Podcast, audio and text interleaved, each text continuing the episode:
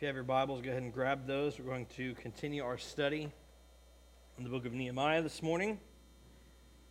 Um, if you've ever had the opportunity, if you're a car guy, or maybe a car gal, um, if you've ever had the chance to restore a classic, I mean a classic, not like 1992, which I guess could be a classic today.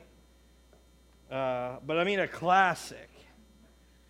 Um, if anybody out there has a 69 Shelby Mustang, just let me know. I'll come look at it.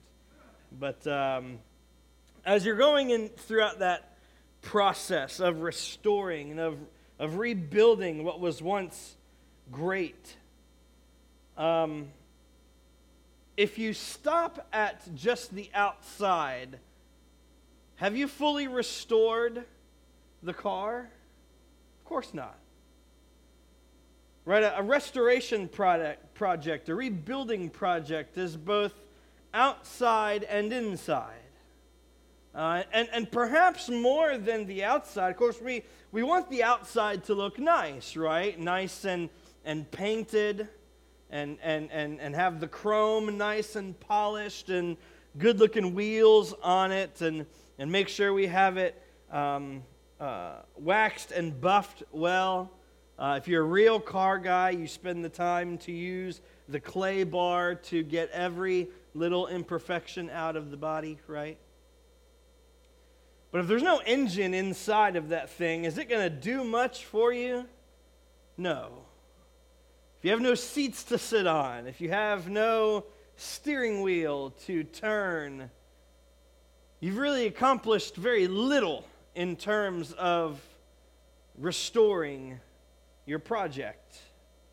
You've just scratched the surface. Hopefully, not scratched the surface, but, but you know what I'm saying.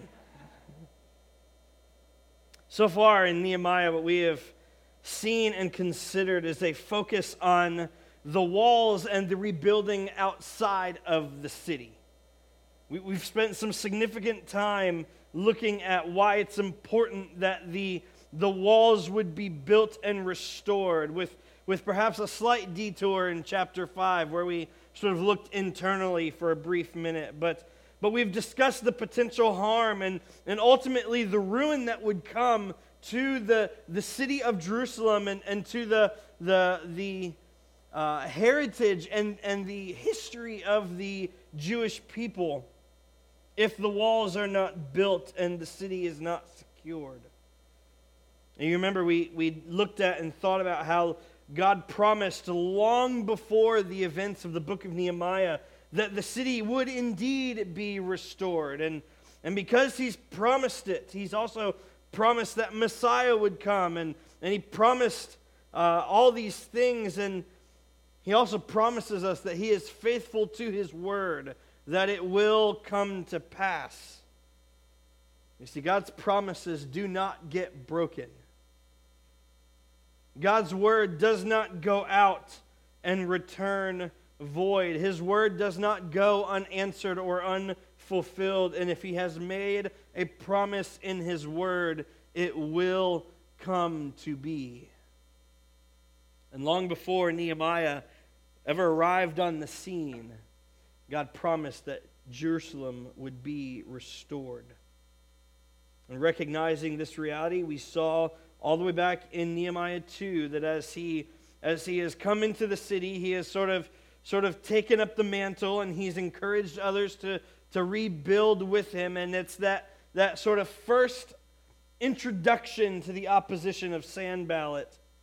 Nehemiah chapter 2, verse 20, Nehemiah claims this, he, he professes this. He says that God will make us prosper. Not we'll do it by the strength of our backs, not if we white knuckle and grit our teeth and just, just plow through the tough, toughness that will get it done. No, no. He says, God, because He has promised that it will happen, God is going to do the work. He's going to make us prosper. And even as they began the work in chapter 3 and they, they saw the building ongoing and the opposition becoming stronger and stronger when it became more difficult and hard and, and even worry and fear began to set in and creep into the, the lives and the minds amongst the people nehemiah again reminds them of this truth in chapter 4 that god will fight for them you see this ongoing theme in the early parts of the book of Nehemiah that it is not within the people's ability to build, it is within God's promise that He will do so, that they rest on. Jesus gives us a promise in Matthew 16. When, when talking with the disciples, he asks them a very basic question but a very revealing question. He asks who people say that he is. And then he asks, Who do you say I am? You who've walked with me, you who know me, who, who have spent time with me over and over and over again. And Peter makes a declaration that he is Christ the Messiah, the one that was sent by God. And Jesus gives us a promise. In verse 18, he says that on that declaration, and on the foundation, the rock, the, the, the solid foundation of the confession that He is indeed Lord, that Jesus is the Son of God, that He is the Messiah, that He, Jesus, would build His church. That, that in, in, in a manner of speaking, we are let off the hook of trying to build a church or build an organization or, or build a gathering in a group of people because at the end of the day, we have very little to do with the actual process of building. God, through his son Jesus, is building his church, but he's building it in a very specific way. He's building it on the declaration that Jesus Christ is Lord. And for those that would make such a, a, proclamation of their life, for those that would give their lives to that, they are included into this building of the church. But for those that wouldn't, they're not. Here, the, the author and the perfecter of our faith, the one who is, is gathering a people for himself, the one that that gave up his very life for his people is going to be the one who builds the church. And yet, he invites us into the process. He invites us to participate with him in the building process. And, and there are great pieces to that great work, that important work, as we looked at last week that a life surrendering is necessary to that work, that, that there is a significance that, that we must bear on our lives as if it depends all on us to build. As Nehemiah last week would not be distracted or led astray. We build to protect and to defend. But as we've considered all up to this point, this has all taken place outside on the walls. This week in Nehemiah 7, and really to the, to the rest of the book, what we will look at and consider is a building within. The, the narrative shifts from outside the walls to now inside, where, where we're going to look at a rebuilding within the people themselves. Because, see, a city, and this is true of anywhere, not just Old Testament Jerusalem, but, but a city at its core is about people. A city at its core is the people. Sure, there are buildings and parks and roads and, and other infrastructure that make up a city. But without people, it's really not much at all. See, those buildings, and those parks, and that infrastructure, serve the people of the city. They are a benefit to the people. In fact, without the people, those things would actually not be there because how do they come to be? They're built by people. We consider and think about the church in the exact same way. The, the church is a people, not a building, not a structure.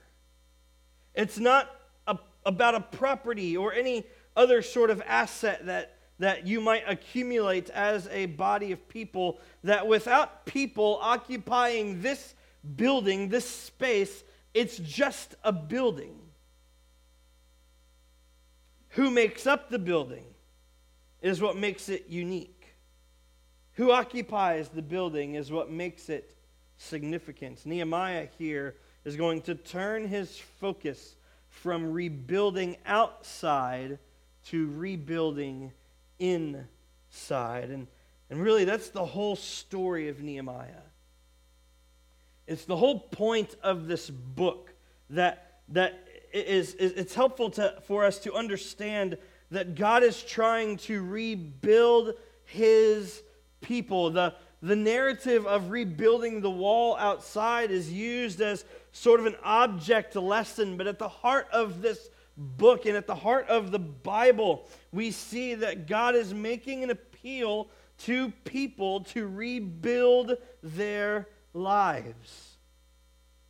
Because at the end of the day, people's lives are much more important than buildings and structures.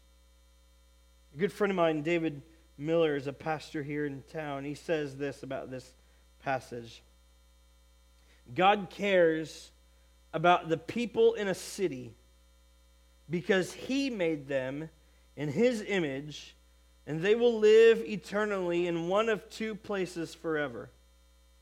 But the infrastructure will become wood, hay, and stubble.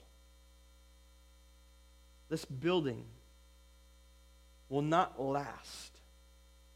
There will come a day where it will deteriorate to such a point that it will be reclaimed by the ground through which it was erected.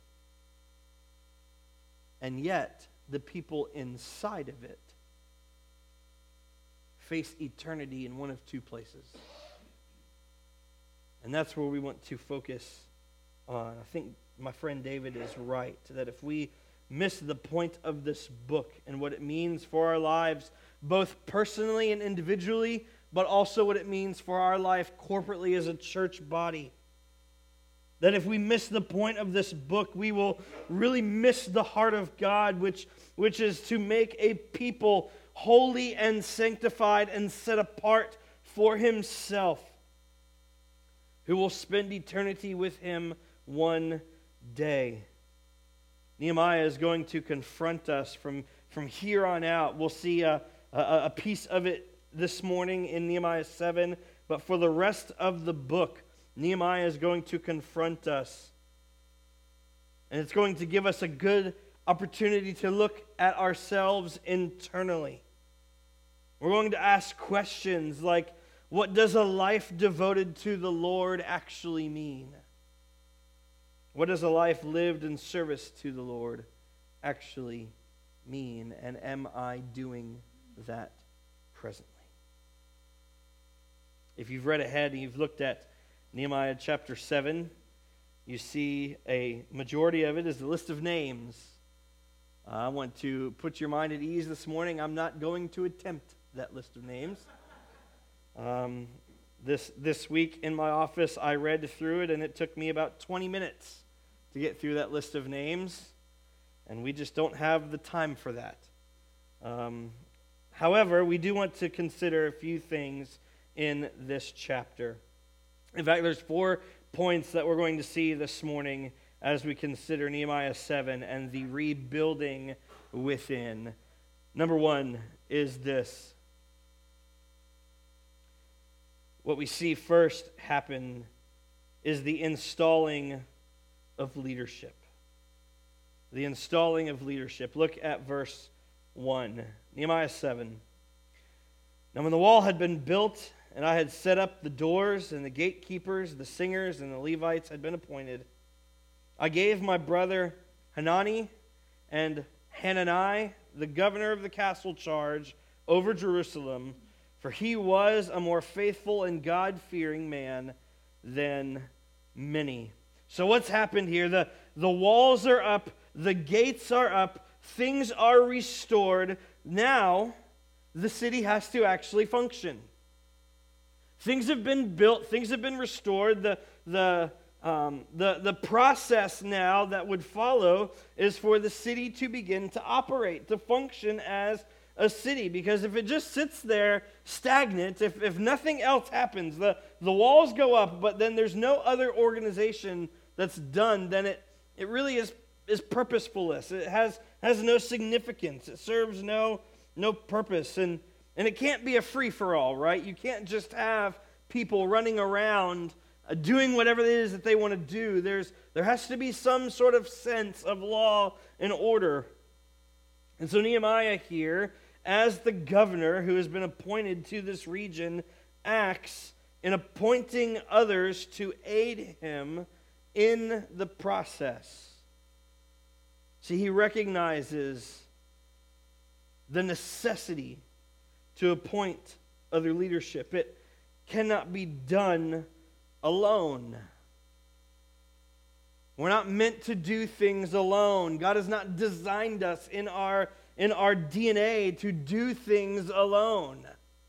We have a, uh, a, a wonderful part of us in our construction and makeup to be in fellowship with one another, but then also to lead in cooperation with others.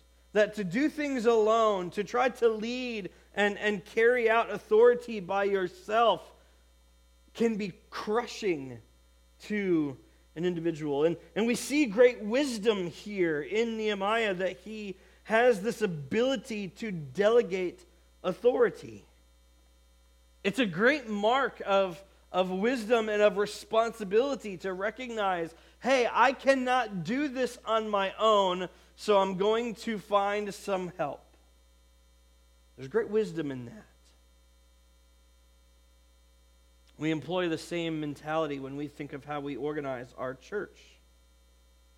See, one lone man cannot effectively lead the body of Christ with all of the weight and the authority and the responsibility of that body on his shoulders. One man can't do it alone, it will crush him.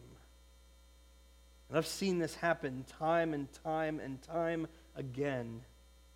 There's, there are different uh, ecclesiological, uh, which is a big fancy word for how the church is organized. There's, there are different um, models that are used within churches. And for a long, long, long time, the solo pastor CEO model, sometimes called the Moses model, although I would object to that, and you'll see why in just a minute. But, but the solo CEO model, the, the one guy in charge, and he has all the authority, and the word and buck stops with him, that will destroy an individual over time. Because the weight and the responsibility and the spiritual weight and responsibility that comes with the office of pastor or overseer is great to bear. And it will crush him. In Exodus 18, we see the perfect example in Moses. See, as a sole singular leader that God had raised up to lead the people out of Egypt and into the promised land. In Exodus 18, we see him engaging in the task of, of overseeing the people and their problems. In fact, his father in law approaches him and he, he observes that, that Moses basically spends his days sitting with the people of Israel, hearing their problems and trying to point them to the Lord mean, can you imagine? Maybe some of you do this, but can you imagine for, for 10, 12, 15 hours a day having people just come to you and unload their burdens on you, the, the deepest spaces of their heart and of their soul, and then they leave. And this happens seven days a week. It would put an immense amount of burden and stress on you. That's what's happening to Moses. And so Moses, father in law, recognizing what will happen,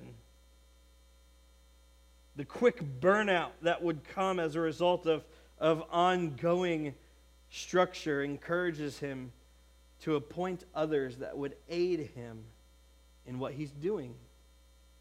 And Moses agrees and he takes him up on it. And we see that he raises up other leadership to help him. I believe as you read the New Testament and the epistles, that the implication is clear that as a church, we are to organize ourselves into a plurality of, of elders and of pastors and of, of overseers. It's, it's, it's all the same word, same office. And that is what is most effective in leading God's people. Here in Nehemiah 7, he finds two guys who he can raise up and trust and give them some authority to aid him as he seeks to lead the people. And there are two qualifications that he gives there in verse 2. Two, two things we see. First, we see that they were faithful. Specifically, he's talking about Hanani. He says that he was a faithful and God fearing man. The word faithful there in the Hebrew is the word emeth, and it means to be firm or to be true, to be dependable. It actually originates from the Hebrew word aman, which is where we get the word amen. And, and that word really means to confirm. It's, it's the way you, you end something and you confirm it. It's really not an overly spiritual idea. The, the Greek word uh, would mean really the same thing true and dependable and firm.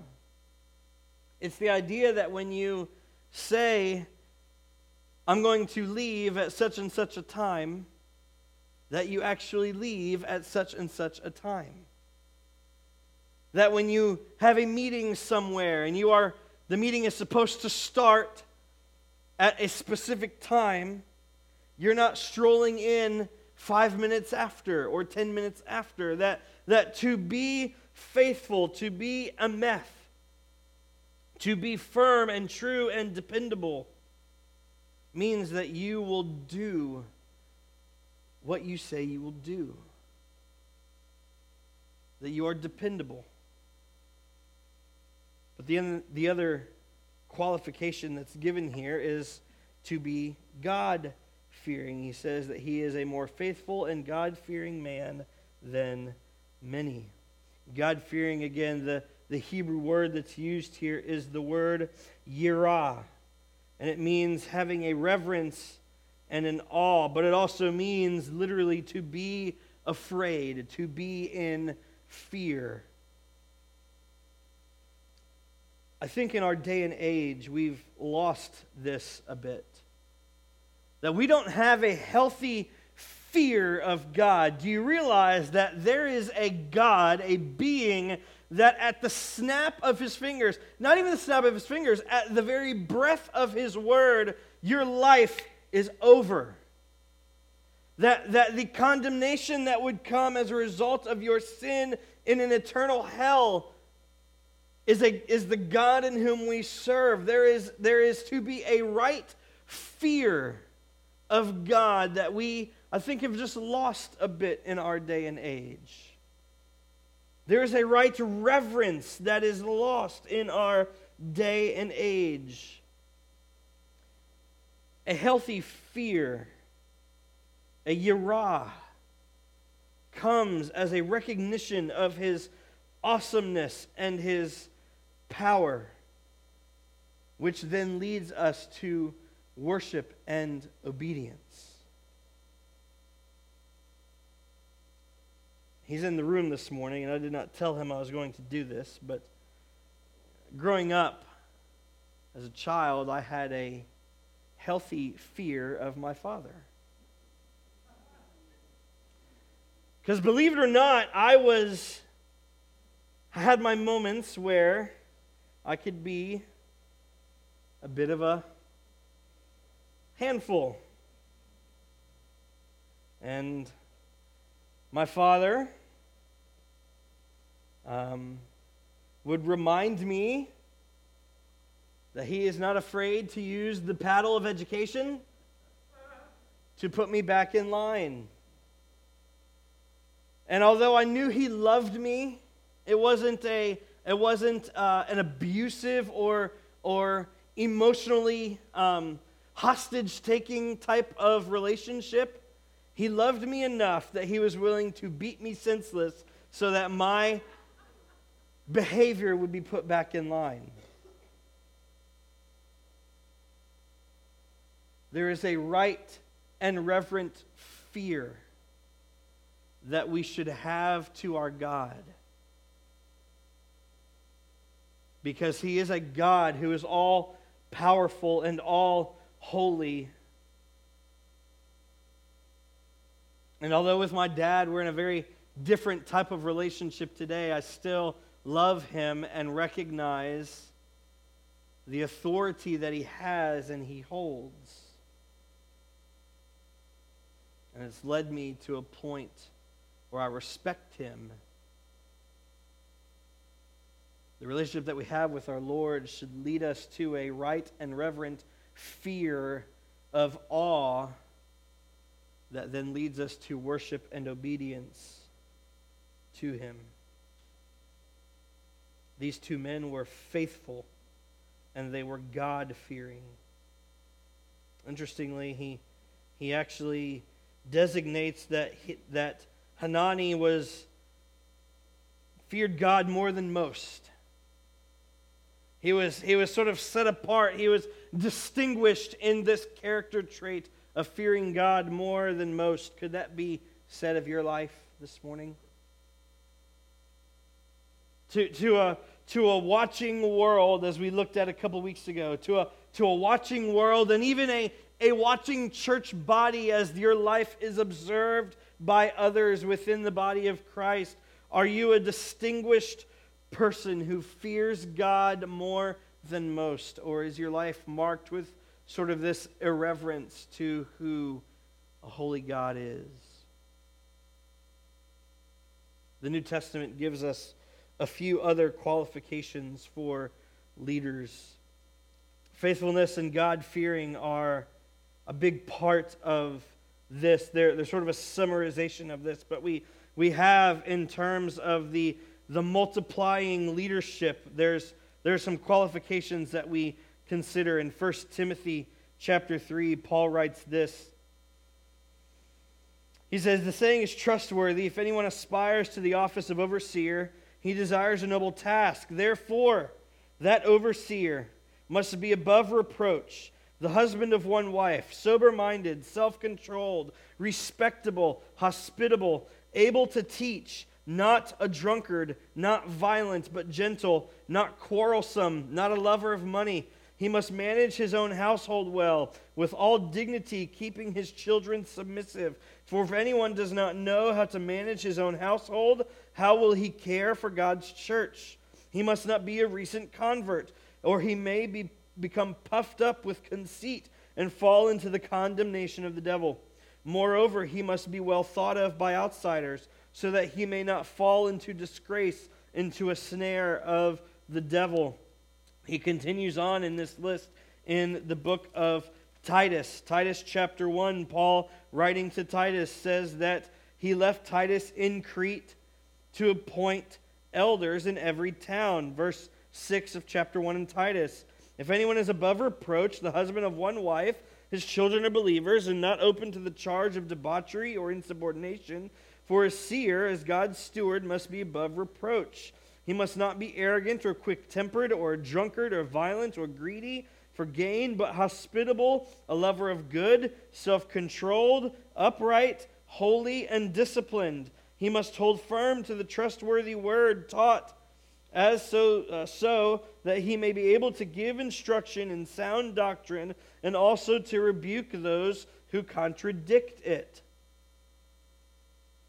The qualifications that we see in the New Testament for those who would lead the church, interestingly, as you examine other scriptures and dig into what God's word would sort of prescribe the Christian life to look like, these traits are not at all unique.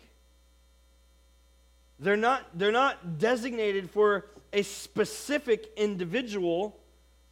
It's what every follower of God should look like. It's what every person who would call themselves to be a believer should look like. The only, you don't believe me, check it for yourself. The only distinct trait given between the qualifications for an elder and overseer and what the rest of the, the Christian life should look like is the ability to teach. That's it. That's it.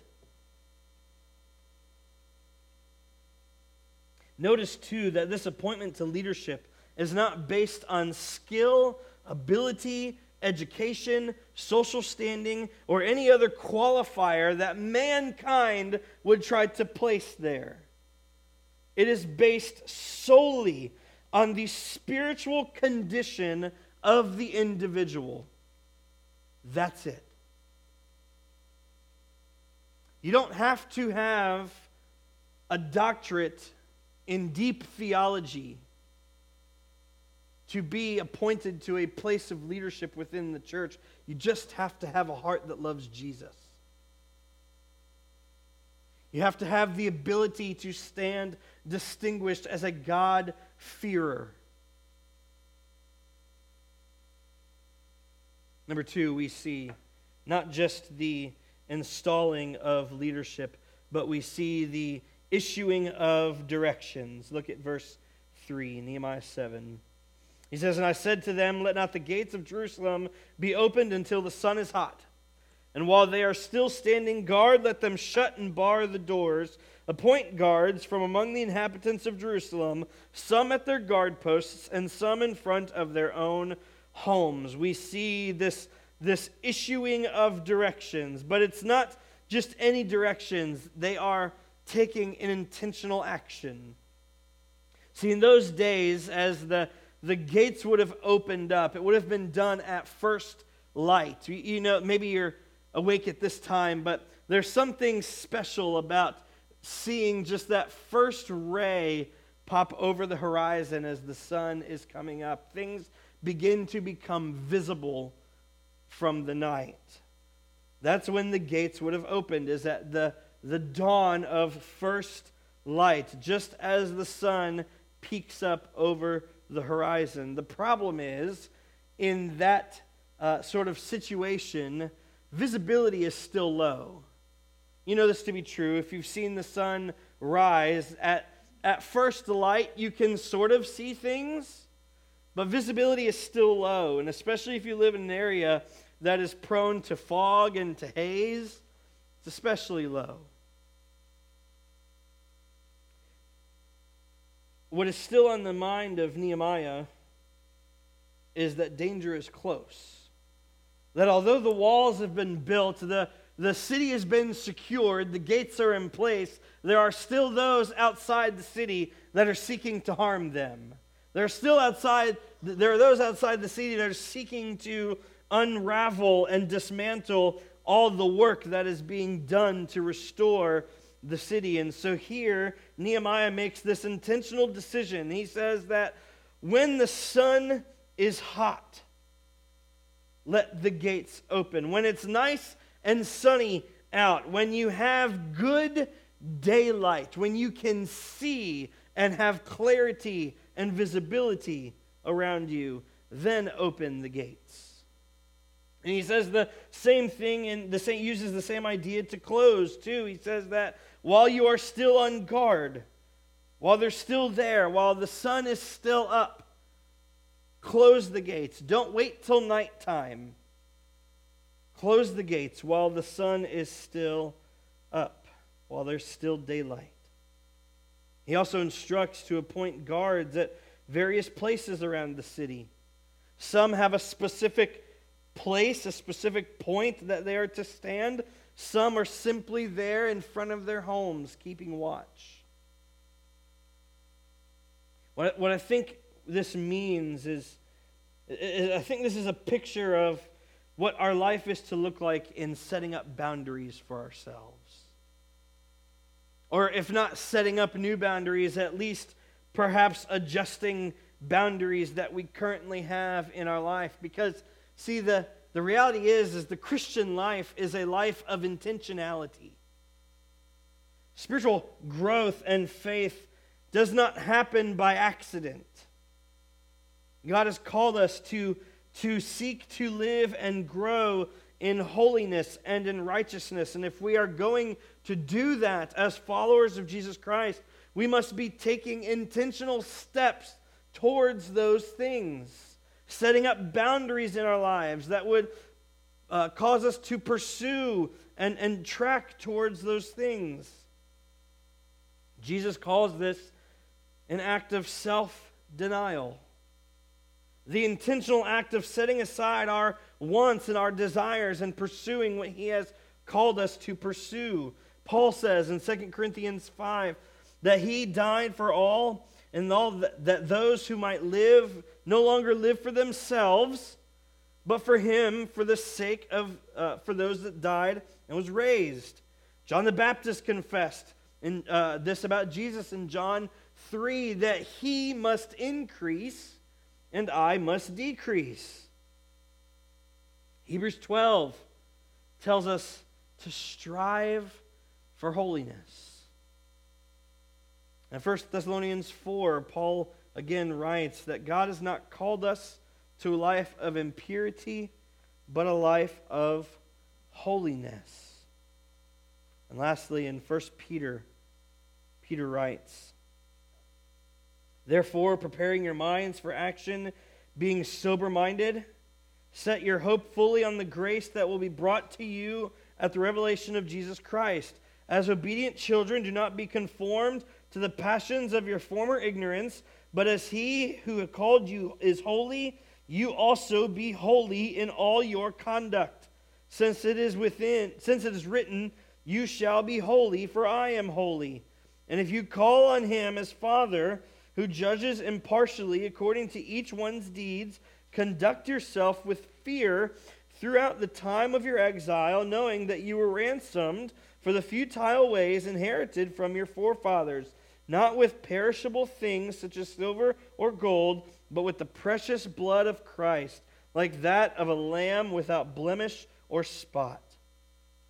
He was foreknown before the foundation of the world, but was made manifest in the last times for your sake, who through, through him are believers in God, who raised him from the dead and gave him glory, so that your faith and hope are in God. We've been called to a life pursuing holiness. And if you seek to grow in holiness, as the Bible calls us to, there must be intentional boundaries that are set up in your life. It might mean changing a routine in your life. It might mean going against what would be the norm, like opening the gates at first light. It might mean stopping a certain behavior or habit. It might mean creating a new behavior or habit. It might mean not hanging around the group of people that you hang around with. It might mean not listening to the music that you listen to. It might mean not watching the things that you watch or reading the things that you read. It might mean that you have to surrender some things in your life. If you're going to set up boundaries that would cause you to grow and pursue holiness. a good rule of thumb to live by is this that if it robs you of your affections for Jesus, if it does not point you to Jesus, it's not helping you grow in holiness. and it needs to be cut out. See, I imagine there were some people that were not really happy with the decision to change the gate times. Perhaps in the early morning when there was low visibility, people might have used that time to try and pull a fast one or get away with something that otherwise they wouldn't have gotten away with. They might have used it as a perfect opportunity to sneak around when no one was able to see clearly. I wonder how many of us operate under that same mentality that in, in kind of the spaces of our lives, we, we operate under the veil of haziness and low light because it's harder to get caught. It's time to set up some boundaries in our life. It's time to set up the boundaries that God has called us to in living a life of holiness and living a life of righteousness. And the, the wonderful and beautiful thing is that Christ has completed all of these things in his life so that we could pursue them in our lives. And the more that we give ourselves to him, the more that we set up our boundaries in life on him, the better able we are going to be able to grow and seek a life of holiness and of righteousness. But the gate times have to change. They have to change. Perhaps it's time to reorient our life so that clear and distinct boundaries and guards are set up rather than just sort of drifting along, hoping that we'll find it one day, or hoping that it will just sort of arrive at our feet one day. There's an intentional boundary directions given. Number three, there is the initiating of a gathering. The initiating of a gathering. Verse 4 poses an interesting problem. And when it's one that's going to get dealt with later on in further chapters. But verse 4 reads this It says, The city was wide and large, but the people within it were few. And no houses had been built. Here, this, this great work had been done to restore the city. Now that the city is restored, there's no one to occupy it.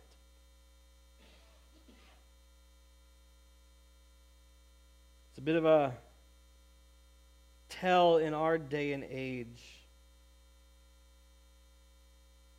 The church is wide and large, and yet there's no one to occupy people are departing from the faith left and right, day by day. I just saw a statistic from the Southern Baptist Convention that since 2019, just a few years ago, baptisms overall are down almost 50%. We're not reaching people. We're not evangelizing people. We're not taking the gospel out to the lost. It's far and wide, and yet there's no one to fill it.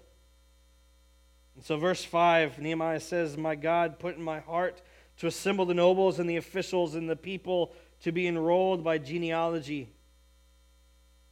And I found the book of the genealogy of those who came up from the first, and I found in it written. See, this had been done just a few hundred years ago, when Ezra led the first group of exiles, he named them and, and, and set them up into categories according to their genealogy. And they used this same method that works for their culture in addressing who the people are and where they come from. And if you read through the, these verses all the way up unto uh, verse 66, you see that it says, The whole assembly together was 42,360 people. And then if you add in their servants, their male and female servants, it comes out to somewhere around 49,000 people. You say, oh, goodness, 49,000 people, that sounds like a lot of people. I just put some perspective on it for you.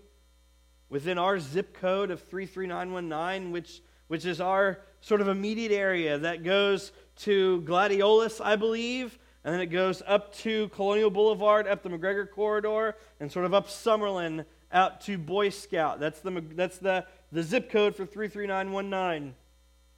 Within that zip code, there's about 32 or 33,000 people, give or take. About two thirds of the number represented here in Nehemiah. It's really not all that impressive of a number. That's the point that we're to make. We're to understand that it's not very significant. And so God puts it in the heart of Nehemiah to gather and assemble people. And in a similar way, for us who have been called by God into his kingdom, those that are children of God, we have this sort of divine genealogy on our lives as well. He has called us to gather, He's called us to assemble, He's called us to meet together to worship Him corporately. The Greek word is the word ekklesia. It literally means the called out ones. It's the word that is used in the New Testament for the word church, ekklesia, the called out ones. We are commanded in the New Testament to gather together with one another. And in these gatherings, we are to do a few things that God's word gives some prescription to. Number one, we're to worship God and make much of Him. Number two, we're to receive the Lord's Supper. Number three, we are to preach and proclaim the word of God. Number four, we are to celebrate a new life in Christ by way of believers' baptism. Number five, we are in, to encourage and exhort one another unto the Lord. And that's not an exhaustive list. There are many other things that we are to do, but we are to gather and do it. And that's what we seek to do here at Redeemer Church. We're not here because it's tradition. We're not here because there's nothing better to do on a beautiful Sunday morning like we've had this morning. We gather together. We come together as a unified membership under the banner of the gospel of Jesus Christ to seek to accomplish these things. And we are to invite and gather others into our fellowship that they might share in these things as well. That they might participate and become a part of this fellowship. We engage in evangelism to try to reach the lost and make disciples as Jesus Christ has commanded us to. Because after all, our church is far and wide, and there are few to fill it. There is a gathering that is initiated. Then the last thing that we see is an infusion of resources. Look at verse 70. It says, Now some of the heads of the fathers' houses gave to the work. The governor gave to the treasury a thousand darics of gold, fifty basins, thirty priest garments, and five hundred minas of silver. And some of the heads of fathers' houses gave into the treasury of the work 20,000 darics of gold and 22,200 minas of silver. What the rest of the people gave was 20,000 darics of gold, 2,000 minas of silver, and 67 priests' garments.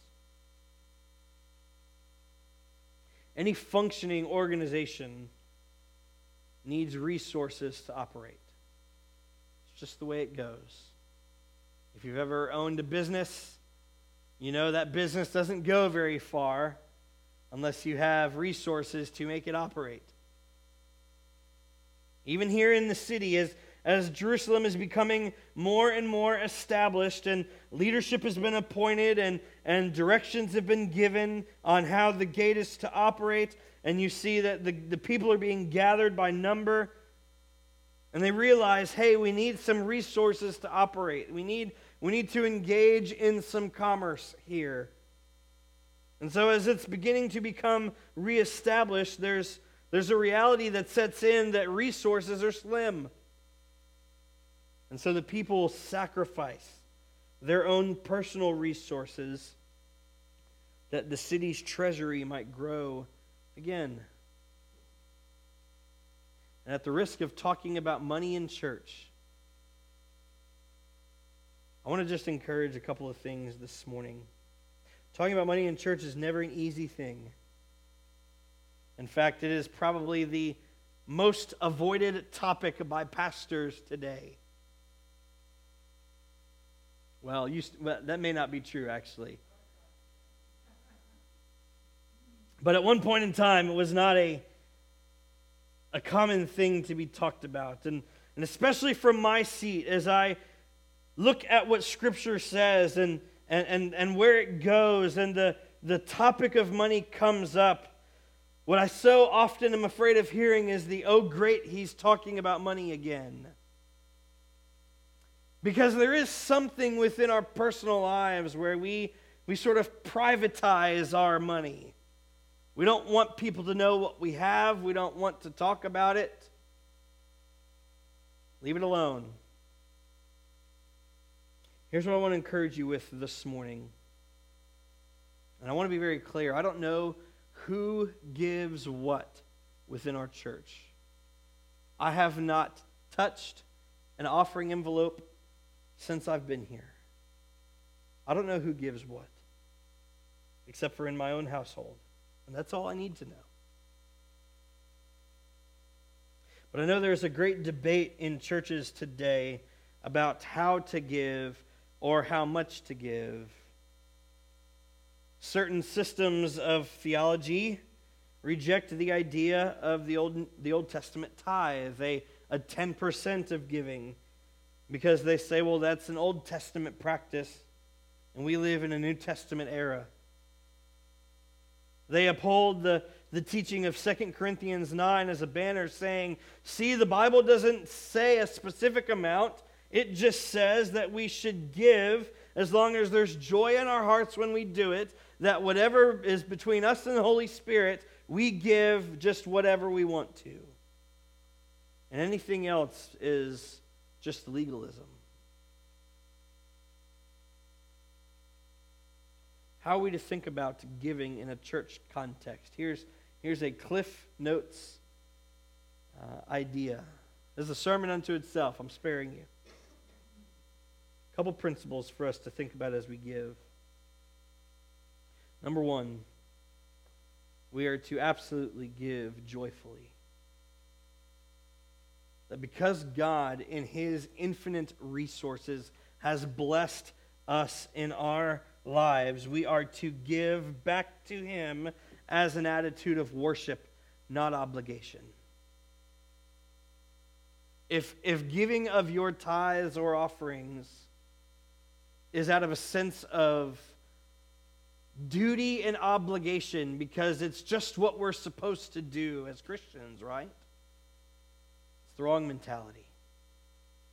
You give because God has blessed you abundantly. And so, as an act of worship, you want to give back unto Him. And we are, number one, to give joyfully, but then number two, we are to give sacrificially. Giving back to the Lord should cost us something. It should cost us something. We see this principle of the tithe of 10 for, of 10% all throughout the Old Testament. And actually in the New Testament what we see people in especially in Acts is they would literally give all that they have. They would give it all to the purpose of the church and in service to the church. It's an act of worship that as we give joyfully unto God, we give in such a way that is sacrificial to us because it shows now that we have a dependence on Him that was not there before. That He has blessed us, He has provided for us, and now we are going to give back to Him in such a way as if we have to depend on Him to sustain us. I love the parable of the widow who gives the two coins. I mean, literally all that she had left. She empties her bank account and she gives the two coins because she had a heart of worship, knowing that God was faithful and would provide. And so she gives. Um, my son, you noticed, is missing some teeth. And I love the heart of a child. Unprompted and think out of the joy of his heart. A couple weeks ago at his school, they had a missions emphasis week. And so there was a, uh, a missionary that they came in, and the school, uh, each um, kind of school age sponsored elementary, middle, and high school. And, uh, and so they heard from this guy every week and, and talked about Bible stories and things like that. But as an elementary school, they were raising money to, to support him. It just so happened that week that he lost a tooth. And so the tooth fairy came and left him a little present under his pillow.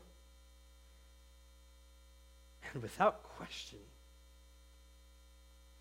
I was so excited the next day to take that money and give it to the missionary.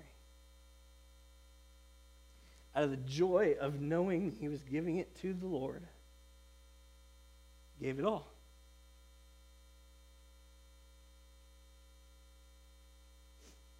We're to give sacrificially in a way that would cause us to depend on Him. But then the last principle we're to give generously.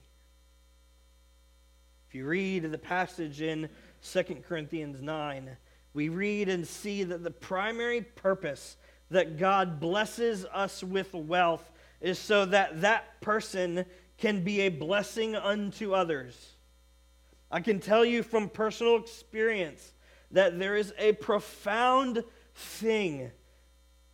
There's a profound blessing that comes when I am giving away more than I am spending on myself. There is, a, there is an excitement that creeps up within my soul when I have a chance to provide for someone generously more than myself. And, and, on the, and I've been on the other end too. I've been the recipient of such generosity. And, and I'll admit, uh, there, there was a time in my life where I was a bit embarrassed by it. I didn't want to be that guy who's always needing a handout.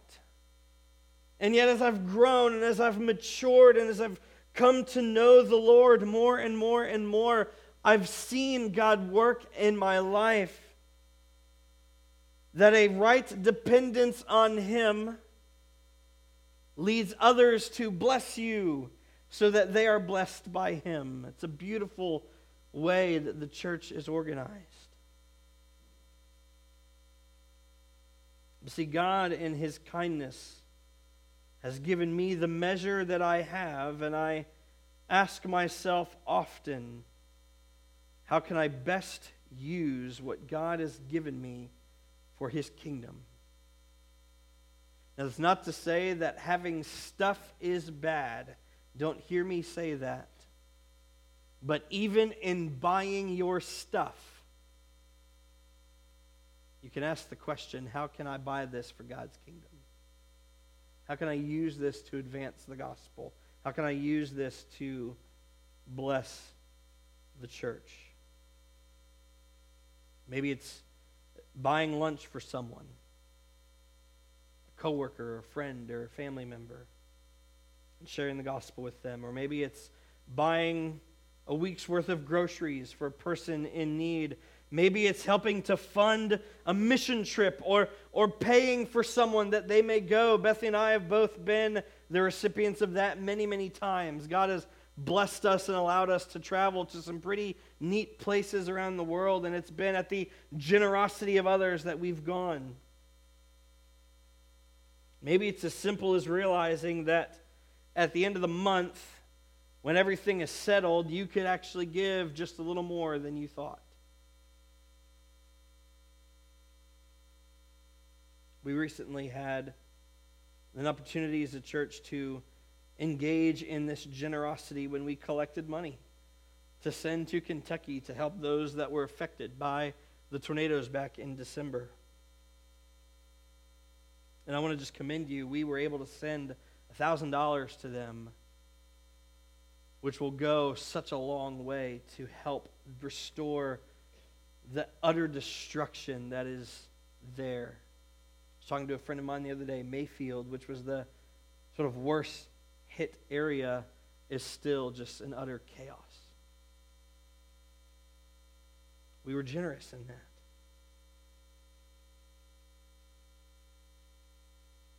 See, with kingdom lenses and hearts that are set on Christ, money really isn't that big of an issue. Because at the end of the day, it's all His. He's called us to steward the portions that He's given us and to be faithful with it. But ultimately, when we spend our resources on kingdom work, we receive a great blessing because we're giving it back to the Lord anyway. And so you see this infusion of resources by the people as they seek to rebuild within the walls, rebuilding their lives. And and this is just the tip of the iceberg. That as we go on in further into Nehemiah, we are going to see over the next few weeks more ways in which we rebuild our lives around his word, around our confession and what we believe. There is a call to repent of your sin. We're going to engage in rebuilding our lives. And of course, the greatest rebuilding of our life that has ever taken place is through the gospel, where Jesus shed his blood on the cross for our sins. That is the greatest rebuilding of our lives that has happened.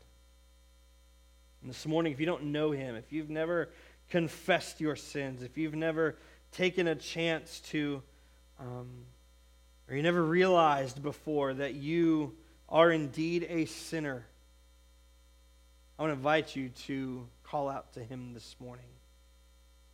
Because before you can rebuild any other part of your life, that has to be the first block laid, is recognizing that you are a sinner in need of a great Savior.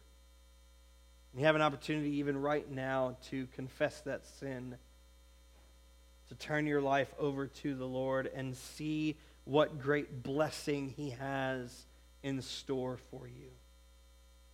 Because there's nothing like a life lived in Jesus Christ. Will you pray with me this morning? God, I thank you for your word. I thank you for the, the encouragement we find in it and for the way you speak to us, Father. The, the rebuilding of our lives and the, the hard and sometimes difficult work that that encompasses, and yet it is worth it because a life in you is worth it. God, I pray that we would be diligent to, to seek to live a life that would be distinguished amongst others, that we are faithful God-fearers. God, I pray that we would live a life that would be distinguished amongst others, that we have set up boundaries within our lives, that would pursue you amongst all other things, that we would be uh, guarded against those that would rob our affections for Jesus. God, I pray that we would be faithful to the gathering and that we would, we would invite others to, to participate and to, to be a part of our gathering. God, I pray that we would be generous with what you've, been, what you've given us that the, the stewardship of the resources by which you have, you have given us would be for your kingdom only. And Father, we love you. I thank you for this time. We recognize that we are not alone, that there are churches that are gathered all over our area. I pray that you have been honored and glorified amongst those bodies as well. I pray that you are honored and glorified amongst this body, Father, this morning. And God, even now as we depart and leave, would you help us to, um, to set our hearts and our minds on you? God, we thank you for your love and your grace. It's in Jesus' name I pray. Amen.